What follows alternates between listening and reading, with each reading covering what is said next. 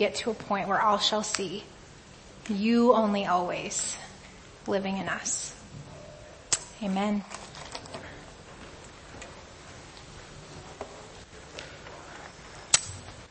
So, um, church and, and guests, we have been working our way through this tremendous series on identity. What makes us who we are and what does it actually mean that our identity is found in Christ? Who does God say that we are? And one of the first things that we explored in this series was the reality that in Christ we are set free. Can we say that this morning? I am set free. I am set free. Oh, this is my favorite part. The next thing that we learned was that God loves each one of us intimately. And He knows us intimately. He knows the things about us that we don't even know. And He knows the things about us that we don't like to think about. And He chooses to love us anyway. He knows us and He loves us. Can we say that? I am known and I am loved.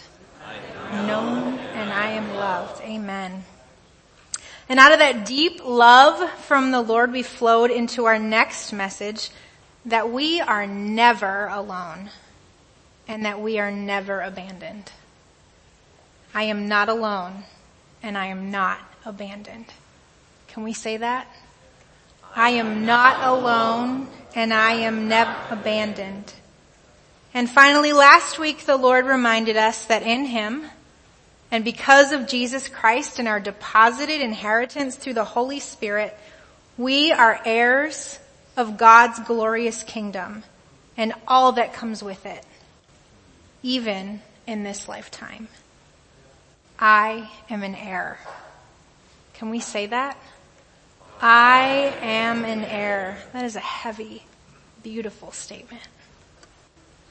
And this morning, we're going to start to, to dig into the reality that in our inheritance is the reality that each and every one of us has been chosen by God for a purpose.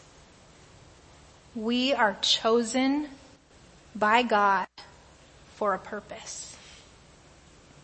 And so in order to dig into that, we're actually going to go back to the story where we launched this whole series. We're headed back into the book of Judges to look a little bit more into the call that God placed on the life of a very ordinary man named Gideon. Now if you were here several weeks ago when Pastor Dave launched this series, you've heard this text. Um, but Hebrews 4.12 tells us that the Word of God is living and it's active. And it always has something new to teach us. And so I believe that the Lord has more for us from this text. And so we're going to read from Judges chapter 6. And we're going to read the first 24 verses. So we're starting on page 378.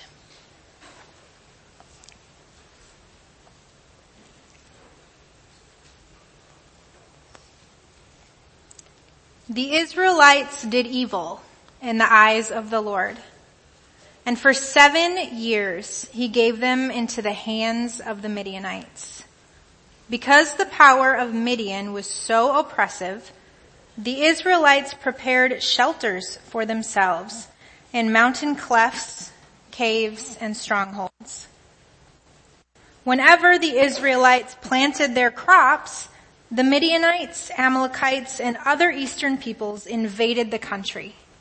They camped on the land and they ruined the crops all the way to Gaza. And they did not spare a living thing for Israel. Neither sheep, nor cattle, nor donkeys.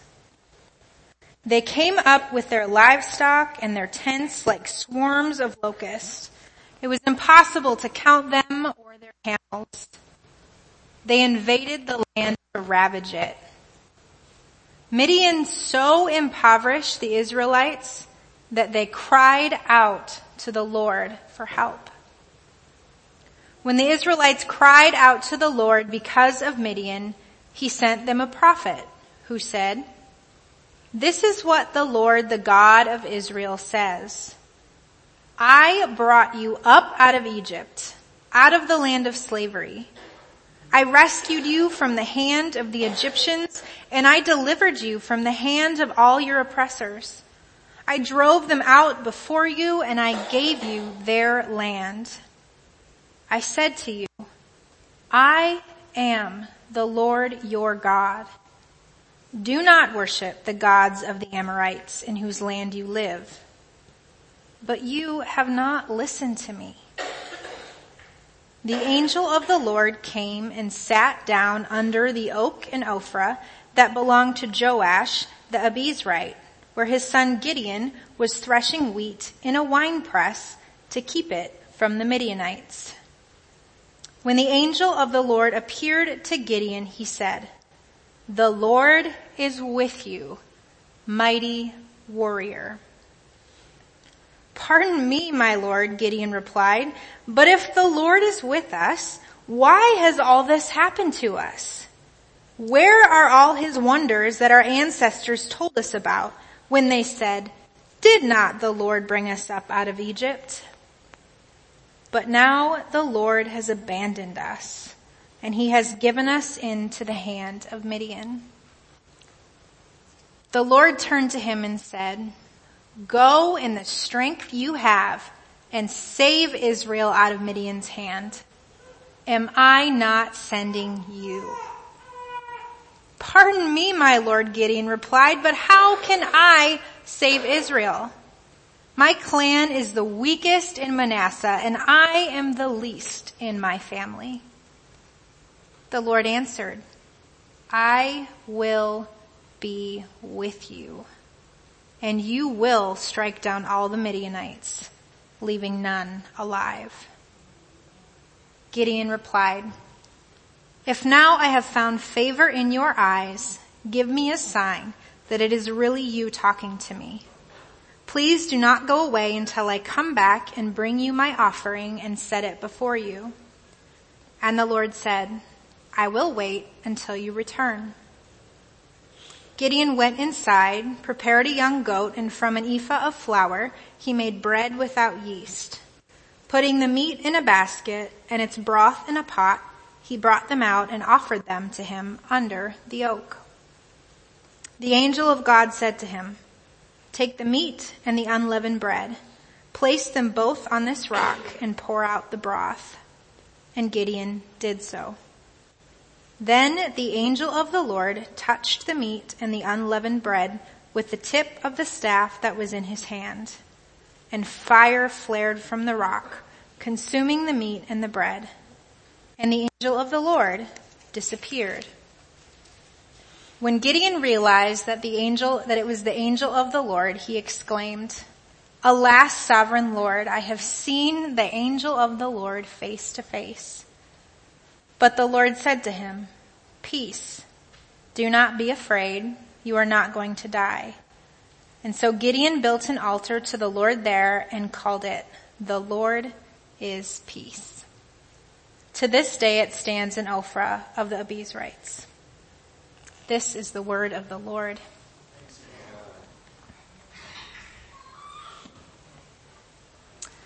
So, um, Many of you know that before I went to seminary, I was a high school English teacher. Feels like a lifetime ago. Um, I taught 10th and 12th grade English literature and writing.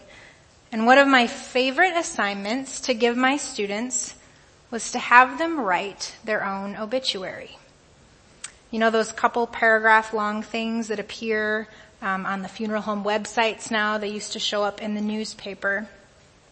Two paragraphs that would summarize a person's entire lifetime.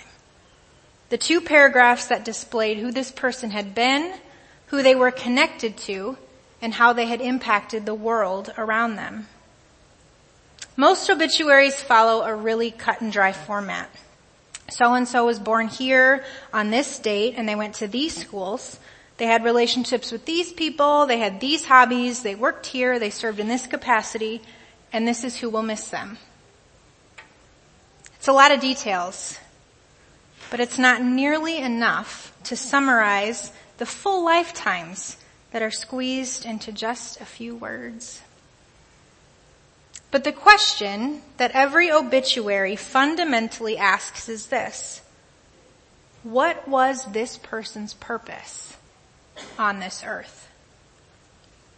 Were they a loving spouse or a grandparent? Were they a best friend or a sister? Did they volunteer for a certain charity? How did they impact their community? What did they leave behind? What was their purpose? This is the question that my students would come to as they began to think through what would be written about them after they were gone. What things did they hope to accomplish? What relationships did they hope to invest in? And what purpose did they want to be remembered for having served? Now for most 16 or 17 year olds, this was a really awful assignment. It was really hard for them to think past today, to think into the bigger picture of their lives. And I'd venture to guess that this would be a hard assignment for many of us, no matter how old we are. It's an assignment that I don't think our brother Gideon would have appreciated very much either in our text for this morning. Here we find Gideon and the people of Israel deeply struggling to remember who they are as God's chosen people. Only a couple hundred years ago, the Lord had delivered his people into the promised land, into this paradise of their inheritance. He'd commanded them to take the land, to purge it of all evil and all those who were bound to evil.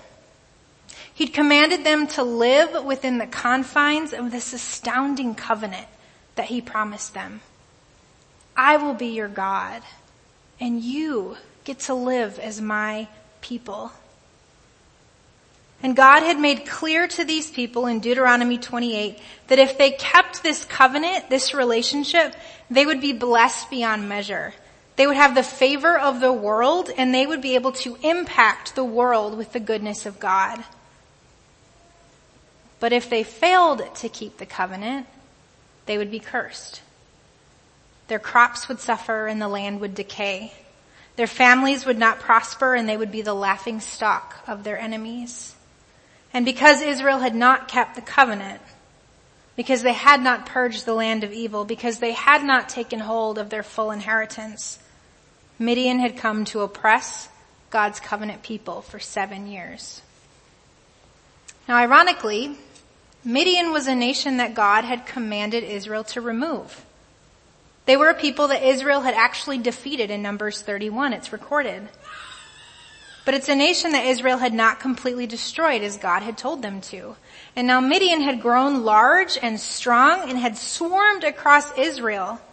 They'd stolen livestock, they'd stolen crops, they'd stolen authority, and inherently they had stolen the purpose of Israel. Israel's literally scattered in their own land. They're hiding in caves and strongholds and clefts of rocks, fighting just to stay alive as Midian and their camels spread across the land with chaos and with violence. And here we find Gideon, hiding in a wine press, attempting to thresh some wheat so that his family can eat. Now threshing means to separate the food kernels of the wheat plant from the fibers that hold it together. It's called the chaff. And this is typically done in an open space. It's often done high up on a hill where there's a breeze. High in an open place, the wind would blow away the light chaff and leave the edible kernels behind. But Gideon can't go to the hills. He can't be in an open space. He's in a wine press, which is a sunken down place. It's almost like a cave. It's a place where grapes would be crushed to make wine. And it's dark because it would protect the grapes and the new wine from the heat of the sun that would spoil it. It's a place where heavy stones would roll over grapes to crush out their juice. And like those grapes, Gideon and the children of Israel are being pushed into hiding. Stuck in the darkness, and they're being crushed. Gideon knows it. How Gideon views himself and his purpose on this earth becomes clear when the angel of God comes to Gideon and tells him that the Lord is with him and then calls him a mighty warrior or as some translations say, a mighty man of valor. And Gideon is dumbstruck. Whoa, whoa, whoa. Don't say that this God who supposedly delivered us out of Egypt is with me when my nation is literally being picked off and starved and he is doing nothing about it. And don't call me a warrior. You've got the wrong guy there. I am from the weakest family and of that family I am at the bottom of the totem pole. I'm not a warrior. It's not my purpose. I stay alive. I hide in this wine press and I try to save some food. Nothing more and nothing less. The angel of God who called Gideon out of that wine press didn't ask Gideon what his purpose was. But I think if he had, Gideon would have really struggled to answer. And I think eventually he would have said something to the effect of this. My purpose is to stay alive. And my purpose is to do what has to be done. Gideon has no concept that as a covenant child of God, as a son of Israel, his purpose lies within the bigger picture of God's purposes for the whole world. That he'd set Israel aside to reflect his love and his goodness so that the whole world would one day know him. Gideon has no concept that his people were still chosen and that they were still set apart. And Gideon has no concept that even he could be chosen to serve a role and a purpose within the scheme of God's grander purposes. Gideon would not say, I'm an Israelite. I'm God's hope to the world. He would say that his purpose was to stay alive, to get by, and to do what has to be done. How many of us get stuck here? Living just to keep going. Getting through every day doing what has to be done. Nothing more, nothing less. Sometimes just getting through to tomorrow takes every ounce of energy that we've got. There's bills to pay. There's mouths to feed. We have to go to work.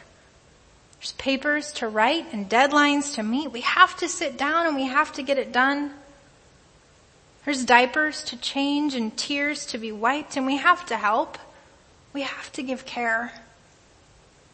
There's appointments to make and really hard things to wrestle through, but we just have to keep going. Houses to clean and meals to make, places to go, people to see, beds to make, laundry to fold. My purpose is to get through today. My purpose is to do what has to be done. And like Gideon, many of us would struggle to articulate on any given day exactly what purpose we might serve, other than to just keep going. For some of us, we've never even really considered that there might be more or different. We might not know that God could have a specific purpose for us to begin with. And for others of us, like Gideon, we struggle to see God's goodness in our day to day life. Life has been really painful and hard. And so we struggle to believe that this God is good to begin with. And then it's even more impossible to fathom that he potentially has chosen us for good purposes. And for others of us, our concept of God's higher purpose for us as his chosen people is completely lost in a sea of needs and demands the pressing needs of work and home, the busyness, the schedules, the hardships, the chaos, that time to discern and to pray into and to live into our specific role within God's greater purposes is no existent. It's not existent. There's no time in the madness to see above these waves that just keep crashing. And for still others, we have a specific sense of what God is choosing us for. But it doesn't seem to be happening. It feels impossible, entirely out of reach, and 50 miles down the road. And in all of these cases, it's easier to just keep living in response to the hardships of the day. To get caught up in what we think our purposes are for today instead of asking the Lord about pursuing what His purposes are for today, for tomorrow, and for the future. We don't think through or pray into how we are to live into His purposes today, even in the mundane, and how He might be calling us, choosing us, preparing us for very specific purposes in the future. And instead we hide in caves and clefts, under rocks, just trying to get by. But God didn't leave Israel in those caves under the hand of Midian. He didn't leave Gideon crushed and hiding, getting scraps of wheat out of a wine press. God sent an angel, his angel, to Gideon to give him a new name. Gideon was no longer the wheat thresher, the survivor. He was Gideon, God's chosen mighty man of valor. The man who would go on to conquer Midian by leading just a few chosen men into battle with shouts of praise, jars, torches, and a trumpet. Took down an entire nation. Gideon would usher in a new season of safety and prosperity and would rule over Israel until the day he died. He would give Israel yet another opportunity to live into the covenant that God had promised them. He would give them another chance to see what it meant that God was their God and that they were His people. He would give them another chance to be God's hope to the world.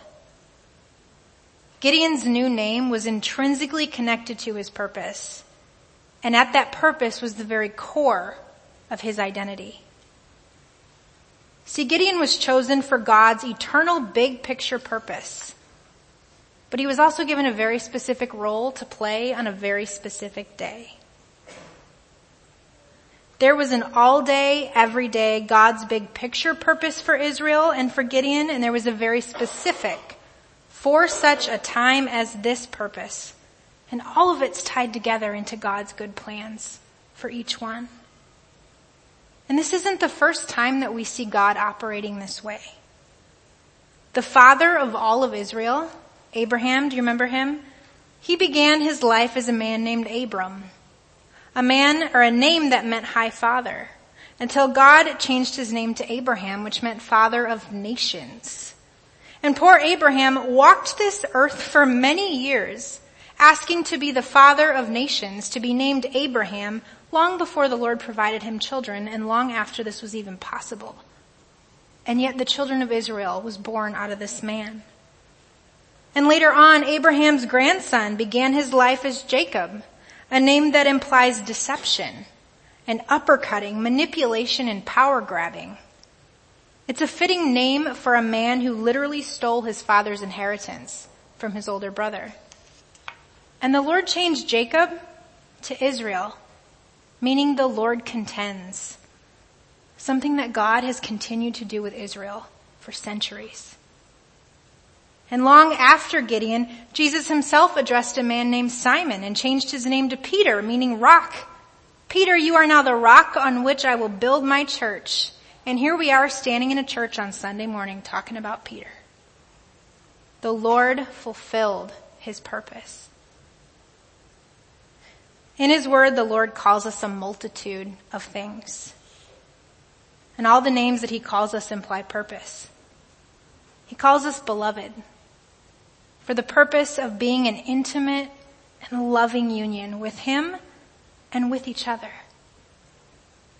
He calls us a royal priesthood for the purpose of serving as a mediator between Himself and the world to be a representative of his kingdom here on earth. He calls us saints for the purpose of reflecting his holy goodness and righteousness. He calls us sons and daughters for the purpose of living in fullness with Him and in right relationship with one another. He calls us the light of the world for the purpose of bringing His love and His truth to drive out the darkness of this world. These are purposes that we can live into every single day. They're purposes that have impact on the whole body of Christ, and they are designed to have a ripple effect on the whole world. And they are purposes that the Lord might clarify, specify, and even intensify in different seasons. I was recently on a walk with one of our worship leaders, Marissa. Where's Marissa? Um, and Marissa shared with me that the Lord in the past had given her a very specific name that had to do with calling, and that the Lord was continuing to refine that for her and define it. And so I'm going to invite Marissa to come up and to share what the Lord has been showing her. Well, if this sermon doesn't define my life, that's kind of where I've been the past little bit. Um, and so, uh, growing up, I grew up in a Christian home, always loved the Lord and desired to seek Him, but was always like, oh, well, this is great serving in all these capacities and loving kids and youth and prayer ministry and uh, sharing the gospel with different people, but never had like the specific, like, okay, Marissa, this is your long-term call and purpose. Until this past winter, I was in India with the mission school. We have some mission school students here with us today. Um, but this past winter I was in India and I asked the Lord before going to India, Lord, why are you calling me to India this year? Um, and he said, I want you to be an evangelist. And I was like, oh, this is exciting. You know, Lord, I love telling people about Jesus and I would love to have this opportunity in India. And so the Lord did above and beyond in India doing that. But it was like a week or two into India where he's like, Marissa, I'm not just calling you to be an evangelist in India, but I'm calling you to be an evangelist. And I was like, wow, Lord, this is exciting. Like now I can serve with purpose for you and for your kingdom and try to align the things that I do with that mission and purpose rather than just serving in all these different capacities. Um, and then this week I was talking with Pastor Lisa. I was like, this week the Lord has affirmed that call because, uh, evangelist is a, call that not many people know about. So the very first question is like, oh, that's nice. So what are you going to do with that? And you're like, I was like, well, I don't really know, but the Lord will lead me in different ways. And so it's kind of been like this unknown in a sense. But just this past week, the Lord, ah, so many things I could share. Um, but to preface all of this, Pastor Dave, when I was talking with the pastors earlier after I received this call to be an evangelist, uh, I was saying, oh yeah, and I'm going to go to school full time and I'm going to work full time. And then he's just like, well, Marissa, how are you going to grow in your gifts? I'm like, so I was just going through the motions of life, it seemed like, for a while because I didn't really have this affirmed purpose. And so I decided this year to go part-time work and full-time school and now I have more time in my schedule and the Lord has opened the door to be an evangelist in a variety of ways already this week and through prayer walking we're able to share a Bible with someone who's Hindu in our neighborhood who we've gotten to know and was like wow what a gift. We're praying with people and all of a sudden this other person walks around the corner that I know and is in this real distant place with the Lord and was able to speak truth and just be like you know what God loves you. God created you for a purpose and it's your choice if you're going to follow him or not because this person just like knows all the truth but then just prayed for the gift of faith for this uh, person. And then I was I, since I wasn't working full time, I was walking uh, in the neighborhood in the afternoon and ran into a neighbor who I had not met yet. She recently moved into the neighborhood as a 72 year old lady or so, and we were talking, and had the total opportunity to present the gospel to her, went over to her house, talked with her, and uh, come to find out she didn't know the Lord and was like, oh my word, Lord, I was blown away. So I called my mom and like, mom, you just got to rejoice in the Lord with me. This is so good. And so it's just been uh, a wonderful week and I just look forward to how the Lord's going to continue to open doors. That's always my prayer. It's like, Lord, how do you want to continue to grow me as an evangelist? So we'll see what he does. Thank you. Yeah, we need to clap for that. The Lord calls Marissa evangelist, whether she's on a plane headed to India or she's walking through her neighborhood in Grand Rapids. Church is those who have been set free, as those who are known and who are loved, as those who are heirs of Christ and His Spirit and his kingdom. We always have the role of being chosen for his kingdom purposes. We always serve the purpose of embodying, proclaiming, and advancing his kingdom on this earth. Sometimes that means we've been chosen to be mighty warriors of valor in a very specific battle. And sometimes it also means we've been chosen to be the gentle one, the patient one, the forgiving one, the self-controlled one, the one who points to Jesus, the one who speaks, the one who listens, the one who worships, the one who confronts, the one who repents, the one who laments, the one who defends, the one who watches, and the one who prays. Jesus was called a name and he was called the way, the truth, and the life. He was the way to the Father. He was the truth about our God in this world and the relationship that we live in with him and he lived a life of purpose. And Jesus lives in each one of us. We have inherited his spirit and we have inherited his purposes. Ephesians 2:10 tells us that we are God's handiwork, created in Christ Jesus to do good works which God prepared in advance for us to do. I wonder how our lives would be impacted if we took the time to ask the Lord every day what good works he's prepared in advance for us to live into. I wonder how our relationships with one another would be impacted if we knew that this was true for every person that we came across. Psalm 139 speaks to us of how God knit us together in our mother's womb and how he's ordained and numbered our days. He made us specifically and intimately for purpose. What would our obituaries read if we all really knew that? If we knew the love of the Lord and that he had intrinsically, beautifully, intimately knit us for his goodness. Romans 8:28 tells us that we know that for those who love God, all things work together for the good of those who are called according to his purpose. I wonder how much peace we would all experience if we could take God at his word. If we could trust that all his ways toward us are good and that all things work for his good purposes and for our good. I wonder if our faith would be fanned into flames. If we truly trusted that God would fulfill his purposes for us in his perfect timing. Never too soon and never too late. We are not made to simply survive. We're not forsaken by God. We have not been left behind. We are chosen. We are handpicked for God's good plans and purposes, for His kingdom, and for His glory.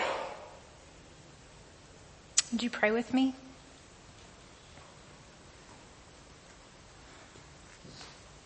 Lord, I thank you that you choose to live and work in us.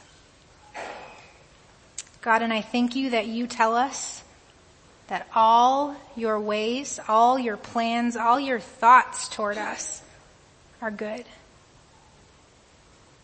So Lord, as we um, sit with you this morning and later in this week, would you bring hope? Would you give us the gift of faith and would you begin to stir in us and continue to stir in us the purposes that you have for us? what you've made us to do and who you've made us to be because you love us.